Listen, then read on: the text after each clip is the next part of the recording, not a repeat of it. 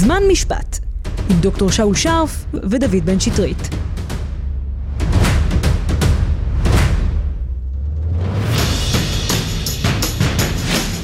שלום לכן ולכם, אנחנו זמן משפט, הפודקאסט המשפטי של רדיו קולגת. שאולי שרף, מה קורה? מה נשמע, דוד? אני מעולה, איך אצלך? מעולה, איזה כיף להיות פה. לגמרי, תענוג לפגוש אותך, ואני יודע שאתה לגמרי אוהב לעסוק בנושא שאנחנו נדבר עליו היום בתוכנית. בפרק הקודם דיברנו על הוועדה לבחירת שופטים.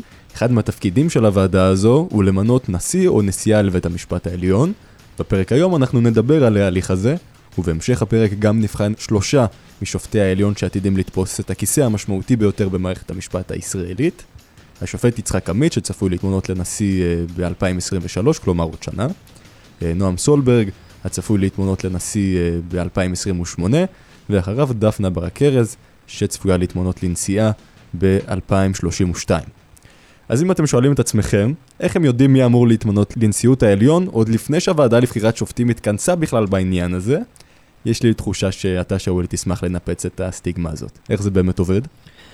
אז אמרת נכון, שהוועדה לבחירת שופטים ממנה את נשיאה בית המשפט העליון, אבל צריך להבין שהיא לא ממנה אותו דווקא לנשיאות, אלא השיטה לבחירת נשיא בית המשפט העליון היא שיטה מאוד מיוחדת שנקראת שיטת הסניוריטי.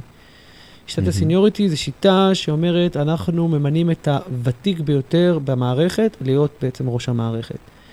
אין הרבה מקרים כאלה בעולם הדמוקרטי, שבו אנחנו בוחרים אנשים שעמדו בראש המערכת רק מעצם ותיקותם, או רק מעצם הישרדותם עד uh, לשלב הזה. אנחנו מכירים בצבא, ותיקות. זה כיף, זה ותיקות. כמובן, זה כיף למי שוותיק, אבל מי שלא, זה לא כיף לו בכלל.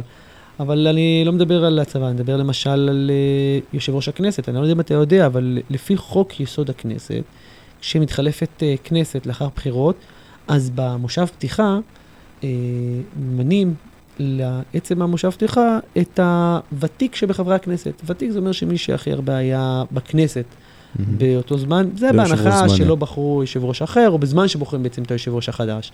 אבל זה רק ישיבה אחת, וזה רק כמובן לשם כבוד. בבית המשפט העליון ממנים את נשיא בית המשפט העליון לפי מי שהכי ותיק. עכשיו, שאתה ממנה שופט בוועדה לבחירת שופטים, כדי שיהיה שופט בעליון, כבר אתה יודע האם הוא הולך להיות נשיא או לא, כי אתה מחשב לפי הגיל. אם אתה ממנים שהוא מאוד צעיר, אתה יודע, כשהוא יגיע לשלב מסוים, כל שאר השופטים שכרגע נמצאים בעליון, יפרשו בגלל שבגיל שבעים, לפי כל עובד מדינה, הם בעצם פורשים לגמלאות. אתה יודע להגיד, הוא בשנה הזאת והזאת יהיה הוותיק ביותר באותו שלב, ובדיוק כשהנשיא הזה יעזוב, הוא באותו רגע יהיה הוותיק. ולכן, גם כשממנים שופטים, לוקחים בחשבון, מחשבים בצורה מדויקת, מי יהיה, כמה ואיך, ומתי, אם בכלל, נשיא בית המשפט העליון. כלומר, הוועדה שיושבת היום לבחור שופטים בישראל, עושה את החישובים עשרות שנים קדימה. גדעון סער ושמונת חבריו לוועדה בוחרים את הנשיא, את נשיא העליון הבא. אז זהו, אז כל הארבעה שנבחרו כרגע, כולם לפי דעתי מבוגרים, עד כדי כך שלא אפשר, אפשר לדעת באמת מי יהיה, לא נראה לי שאחד מהם הולך להיות שופט, נשיא בית המשפט העליון, כן? אבל בלי ספק, כל uh, השופטים שכבר יודעים עליהם, כן, הזכרת מקודם את uh, השופט uh, uh, יצחק עמית. Mm-hmm. השופט יצחק עמית uh, כבר ידוע שהוא uh, הולך להיות uh, שופט uh, עליון, uh, נשיא בית המשפט העליון ב-אלפיים עשרים ושלוש, והזכרת את השופט uh, סולברג, שגם הוא uh, ידוע ש-אלפיים עשרים ושמונה, והדפנה ברק ארז, שידוע שהיא אלפיים שלושים ושתיים, וזה לא עוצר פה. יש לנו גם את השופט גרוסקוף. אתה מכיר את השופט גרוסקוף? בוודאי. יפה, אז השופט גרוסקוף שהוא שופט מוכשר מאוד, הוא בשנת אלפיים שלושים וחמש הולך להיות נשיא בית המשפט העליון עד אלפיים שלושים ותשע. צעיר מאוד. שים לב. כן, צעיר מאוד, נכון. ילד במונחים של שופט עליון. הוא יליד אלף תשע מאות שישים ותשע, אבל שים לב, אנחנו ב-אלפיים עשרים ושתיים יודעים להגיד שבשנת אלפיים שלושים וחמש הוא הולך להיות נשיא בית המשפט העליון עד אלפיים שלושים ותשע. אז כל אלה שהתמנו עכשיו, כל הארבעה החדשים שהתמנו לא מזמן, הם לא מספיק צעירים כדי שבשנת אלפיים שלושים ותשע הם עדיין יהיו בבית המשפט העליון כדי להחליף את גרוסקופ. אבל מן הסתם יגיע שלב מסוים שבו יצטרכו להחליט על מינויים מסוימים, שהם יהיו יותר צעירים מגרוסקופ, ומן הסתם הם עדיין לא יצאו לגמלאות, והם כנראה יחליפו אותו בשנת אלפיים שלושים ותשע. אז מהיום עד אלפיים שלושים ותשע כבר יודעים, יודעים בדיוק מי הם ארבעת הנשיאים הבאים אחרי אסתר חיות. כמה שיטת הסניוריטי, השיטה הזאת שלפיה בוחרים את נשיא העליון, באמת מחייבת את הוועדה לבחירת שופטים. הרי בסופו של דבר זה איזשהו נוהג שקיים, וזה לא שיטה שמעוגנת בחקיקה. שאלה נהדרת.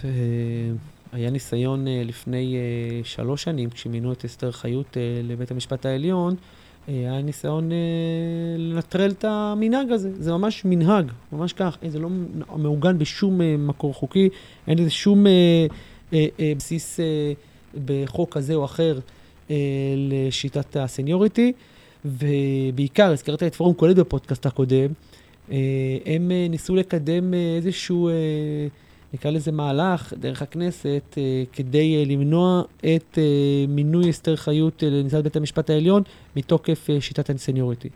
ועם השנת, בשנת אלפיים שבע עשרה זה קרה. ומעניין, שהם עשו את הדבר הזה כמובן מ...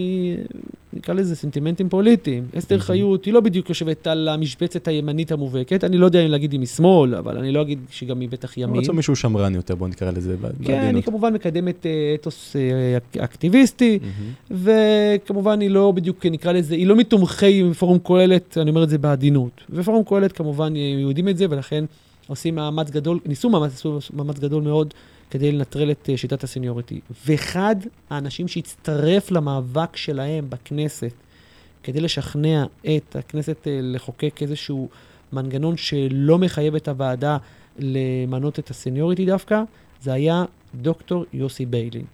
דוקטור יוסי ביילין, לא יודע אם המאזינים שלנו מכירים אותו, הוא איש שמאל מובהק.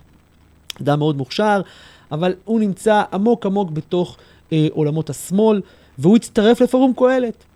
ושהוא יצא לפורום קהלת, העמותה שמזוהה עם השמרנות ועם עם, עם, עם, אתוס ימני, זה גרם לי להרים גבה, להגיד, רגע, רגע, מה קורה פה? מה כל כך אה, לחוץ לא להצטרף אליהם? והוא אומר, כן, צריך לבטל את הסניוריטי. והוא mm-hmm. לא פרייר, יוסי ביילין. למה? כי שאלו אותו, למה אתם יצא לפורום קהלת? הוא אומר, כי בשנת אלפיים עשרים ושמונה הולך להיות נשיא מתנחל. נשיא בית משפט עליון מתנחל. אי אפשר לסבול דבר כזה. כן, שופט סולברג, חופש כיפה, מתנחל, נדבר עליו בהרחבה בהמשך הפרק. אבל מבינים לבד כבר, שקודם כל הכל זה כמובן פוליטיקה, ושים לב שעונה לפורום קהלת, כן, שאתם חושבים שאתם מנסים פה לנטרל את אסתר חיות, שזה בעצם קפצון קטן, אתם הולכים להפסיד תותח ענק בהמשך, כן, שופט שהוא אגב מזוהה בצורה כזאת או אחרת עם השמרנות, אבל הוא מתנחל, בוודאי זה לא נשיא בית המשפט העליון שיהיה נגד ההתנחלויות נגד יהודה ושומרון, כמו שרואים לפעמים בצורה כזאת או אחרת נשיאי או שופטי בית משפט עליון. וזה מעניין לראות שבאמת הדבר הזה הוא לא מחויב, כמו שאמרת, בצדק, הוא לא מחויב, ומחר יכול להיות מקרה. ואגב, איך אומרים, תמתינו פה ביציע כולם, כי יכול להיות שעוד רגע אנחנו נראה פה שפתאום השחקנים על המגרש, פתאום באמת שיטת הסניורית היא, מה שנקרא, לא תהיה שיטה כל כך קדושה, ושהגיע תורו של... השופט נועם סולברג, מתנחל מגוש עציון, להיות נשיא בית המשפט העליון, פתאום יזכרו בכל הטענות שלו פורום קהלת בשנת אלפיים שבע עשרה, ויכול שהשתמשו בזה כדי לנטרל את המינוי של סולברג להיות נשיא בית המשפט העליון. טוב, אנחנו נראה מה יקרה בהמשך, זה כמובן לא יפתיע אותי אם דבר כזה באמת יעלה ויצוף. תזכור מה אני אומר. זה עדיין מעניין אותי לדעת למה לכל אחד בוועדה הזאת עדיין קיימת זכות ההצבעה והבחירה החופשית, ובכל זאת השופט הוותיק ביותר הוא זה שנבחר בכל שנה מחדש, ואז קראתי על זה קצת, חקרתי קצת, הגעתי לדברים שאמרה השרה איילת שקד ב-אלפיים שבע עשרה, בדיון מיוחד שערכה ועדת חוק, חוקה ומשפט, אז שקד הייתה יושבת ראש הוועדה לבחירת שופטים, היא הייתה שרת המשפטים, בואו נשמע את הדברים שהיא אמרה. אני כיו"ר הוועדה, מעצם עקרון השיטה, חייבת להגיד שאני מרגישה שבעצם קבלו את ידיי, זאת האמת, למעשה הפקיעו את הסמכות מידי הוועדה, גם עצם העובדה כמובן ששופטי העליון באמת לא מעוניינים ולא מגישים מועמדות. בעצם שופטי העליון על פי המסורת מחליטים על פי הוותק מי נשיא, ולמעשה אין בפני הוועדה את האפשרות לבחור באמת מי נשיא. אומרת השרה שקד, כובלים את ידיי. הקולגיאליות של שופטי העליון לא נותנת לנו חברי הוועדה בכלל את האופציה לבחור באמת. עכשיו, לדעתי זה קצת אירוני, כי אלו שתמיד נחלצים להגן על עקרונות הדמוקרטיה בכל הכוח, שופטי העליון, לא ששים להילחם עליה כשזה מגיע עליהם. טוב, האמת שיש לי גם ביקורת על איילת שקד, כי אם היא מנסה לקדם אתוס שמרני, אז היא עושה בדיוק ההפך ממה שמצופה ממנה. ואני אסביר למה אני מתכוון. הרי יש פה מנהג, יש משהו שמקובל. תמשיך עם המנהג הזה. אם זה לא שבור, אם זה לא שבור מדי, אל תחליף את זה. כמובן שאיילת שקד ב-אלפיים שבע עשרה מנסה לקדם את המועמדים הימניים או השמרנים שלה. והיא מוכנה בשביל כך להרוס מסורת, כן? בניגוד לאתוס שמרני. יש פה מסורת. אז מה זה כובלים את ידייך? תעשי מה שאת רוצה קודם כל. את uh, שרת המשפטים, את uh, חברת כנסת, תקדם חקיקה שתבטל את זה. אבל אם כבר את מקדמת uh, עקרונות וערכים uh, של מסורת, אז uh, תשמרי על המסורת, זה הכל, זה מה שאני אומר. מה עושים? כל אחד uh, מנסה פה להפעיל כמה שיותר כוח. כל, uh, כל דעלים כבר. מי שיותר חזק הוא זה שבעצם uh, עכשיו שולט. וזה לפי דעתי התנהלות שהיא פגומה ופסולה. יש מנהג מסוים, תפעלו לפי הכללים. אתם רוצים לקדם אנשים שלכם, תעשו את זה לפי הכללים הנהוגים. כלומר חקיקה. רוצים ימינה, שמאלה, אפשר כמובן קצת לתקן, אבל לא לבטל מסורת של עשרות שנים, ועוד לבוא בטענות שהדבר הזה, לא יודע, נעשה כאילו לפחות על הראש של השר. אז באמת ראינו חברי כנסת ושרי ממשלה שניסו לשנות את השיטה הזאת, או לפחות כמו איילת שקד הביעו את התנגדותם אליה, ולא הצליחו. למעשה יש כמה גישות לגבי אופן בחירת נשיא בית המשפט העליון. גישה אחת אומרת, הסניוריטי היא, היא הגישה הנכונה. זה מבטיח את העצמאות של בית המשפט העליון, מנקה אותו עוד כמה שניתן מפוליטיקה לכאורה. גישה אחרת אומרת, החוק קובע שהוועדה לבחירת שופטים אמונה על הנושא. החברים בה יכולים לקבוע בעצמם מי בחר, והם לא אמורים לפעול באופן כל כך שרירותי. גישה שלישית אומרת, אנחנו מדינה דמוקרטית, נבחרי הציבור, כלומר, הממשלה, הכנסת, צריכים לבחור את הנשיא של הגוף שאמור להכריע בעניינים חוקתיים, מנהליים. וגישה רביעית הולכת עד הסוף מבחינה דמוקרטית, ואומרת שהמשרה נתונה לבחירת העם, צריכים לבצע בחירות בדומה לבחירות לכנסת. טוב, אני נמצא ככה קרוע בין הרצון לדמוקרטיה, שאני חושב שזה עיקרון שהוא חשוב מאוד וקריטי מאוד, לבין הצורך לשמור על מסורות או מוסדות מסוימים. אנחנו בכל, ב-שבעים שנה האחרונות, משנת אלף תשע מאות חמישים ושלוש, מאז שהוועדה פועלת, זה מה שמקובל. שוב, אם זה לא שבור עד הסוף, אני לא מזדרז להחליף משהו. זה גם תפיסה שמרנית. אז נכון, אני חושב שדמוקרטיה היא חשובה, אבל זה לא קשור רק לנשיא בית המשפט העליון, זה נכון לכל השופטים. בכלל, הוועדה עצמו, כבר מי ששמע את הפודקאסט הקודם, יודע את הביקורת שלנו על הרכב הוועדה, אבל אם כבר מדברים על אה, אה, שינויים ועל דמוקרטיה, לפי דעתי, השינויים לא צריכים להיות באבחה אחת, לא צריכים לשנות את אה, סדרי העולם על ידי אה, אה, פירוק הוועדה, או שינוי מסורת כמו הסניוריטי. קודם כל צריך שהציבור יבין שהכל פוליטי. ולא במובן הרע, אלא יש פה מאבק תרבותי, יש פה מלחמה על ערכים, יש פה אנשים עם דעות, עם אמונות, ושהציבור יבין את זה וישקף את הבנתו לוועדה לבחירת שופטים, וכמובן לשופטים הנבחרים, ממילא הוועדה תשקלל את רצון הציבור, ותיקח בחשבון שהציבור כבר יודע שיש כאן מאבק פוליטי. וגם המועמדים עצמם יבינו שהם שחקנים פוליטיים. ולכן גם יכול להיות שנשיא בית משפט עליון כזה או אחר, כן, יכול להיות שהוא יעשה איזשהו מהלך או יתנהל בצורה מסוימת, שנסה לקדם או לקבל את אמון הציבור ביחס לבחירה שלו, ולא כי אני הוותיק ביותר. וגם או שיבחרו, שהוועדה תבחר את אותו שופט שבשנת אלפיים, לא יודע מה, מאתיים, הוא יהיה נשיא בית המשפט העליון, אנחנו נדע כבר, ונגיד לוועדה, דרבלק, האם בחרתם באמת נשיא שהוא עומד על האתוס היהודי הדמוקרטי? הוא באמת מקדם את הערכים שהציבור לא נכון לקדם? כן? הדבר הזה יצמח מתוך הציבור, וזה קודם כל יגיע ממקום של חינוך, שהציבור יבין שהכל פוליטי. זה לא משרד מקצועי לחלוטין. אז דיברנו על זה באמת לא מעט בפרקים הקודמים, עד כמה המוסד הזה, בית המשפט העליון חשוב, משפיע המדינה שלנו, במדינה שלנו, כמה כוח יש לו, ובפרט לנשיא או לנשיאה שעומדים בראשו. למה זה כל כך משמעותי? היו כאן נשיאים שהצליחו לעשות ממש מהפכות רציניות. אהרון ברק, דיברנו עליו לא מעט בפודקאסט שלנו. כן, תראה, בית המשפט העליון, טוב, זה נראה לי, נדרש לפודקאסט נפרד, להבין את הכלים גם השיפוטיים וגם המוסדיים שבית המשפט העליון פיתח לעצמו בעשרות השנים האחרונות, ובעצם דרך כך הוא שולט על הפוליטיקה בישראל. זה מתחיל כמובן מהמהפכה החוקתית שדיברנו עליה כבר בפודקאסטים הראשונים, שבו בית המשפט העליון נתן לעצמו סמכות לבטל חקיקה ראשית, וכמובן גם נתן לעצמו סמכות לבטל אפילו חוקי יסוד. זה כמובן התערבות אה, מסיבית, דרסטית, על החלטות ממשלה, במסגרת של סבירות ומידתיות, כן? החלטות הממשלה הן סבירות או לא סבירות, ובית המשפט יכול ממש לבטל החלטות שלו הממשלה. Mm-hmm. זה ממשיך אה, דרך, כמובן, פתיחת שערי בית המשפט לכל דכפין, כל מי שרוצה יכול לבוא ולעתור, כל אחד יכול לעתור על כל נושא, כן? אה, זכות העמידה, וכמובן עילת השפיטות שכבר התמסמסו לחלוטין. זה ממשיך כמובן לשחקנים חזקים שבית המשפט העליון נתן להם כוח כדי שהם יהיו לו בתוך המערכת השלטונית, כמו היועץ המשפטי לממשלה, שהוא ידו ארוכה של בית המשפט העליון, אפילו מבקר המדינה שהפך להיות נציב זכויות האדם, איזשהו טייטל כזה שנתנו לו כדי שימשיך לקדם ערכים מסוימים. ואם אני כמובן אסגור את הפינה, אז הוועדה לבחירת שופטים זה בעצם המנגנון שדרכו נכנסים השופטים הנכונים, כן? שמקדמים את הערכים הנכונים. כל זה ביחד בעצם הופך את בית המשפט העליון לשחקן פוליטי מאוד חזק, שהוא בעצם חולש על מערכת הפוליטית, הכנסת, הממשלה, וכמובן הרשות השופטת שלעצמה, וביחד מקדם את הערכים שהוא רואה נכון לקדם. חוץ מזה יש לנשיא העליון סמכויות נוספות שהן בעצם לאף שופט אחר במדינה. נכון, שופט העליון, קודם כל ברמה הטכנית, כן, הוא יושב כמובן באופן קבוע בוועדה לבחירת שופטים, הוא גם בעצם קובע את גודלו והרכבו של בית הדין המשמעתי לשופטים, מה שעשוי להשפיע כמובן על, נקרא לזה, ענייני שופטים שיש עליהם תלונות. בית, נשיא בית המשפט העליון בעצמו מקבל בקשות לפסילת שופטים בתיקים מסוימים במערכת, הוא יכול לשנות את מיקומם של שופטים באותה ערכאה, במחוזים ממקום למקום ובשלום ממקום למקום.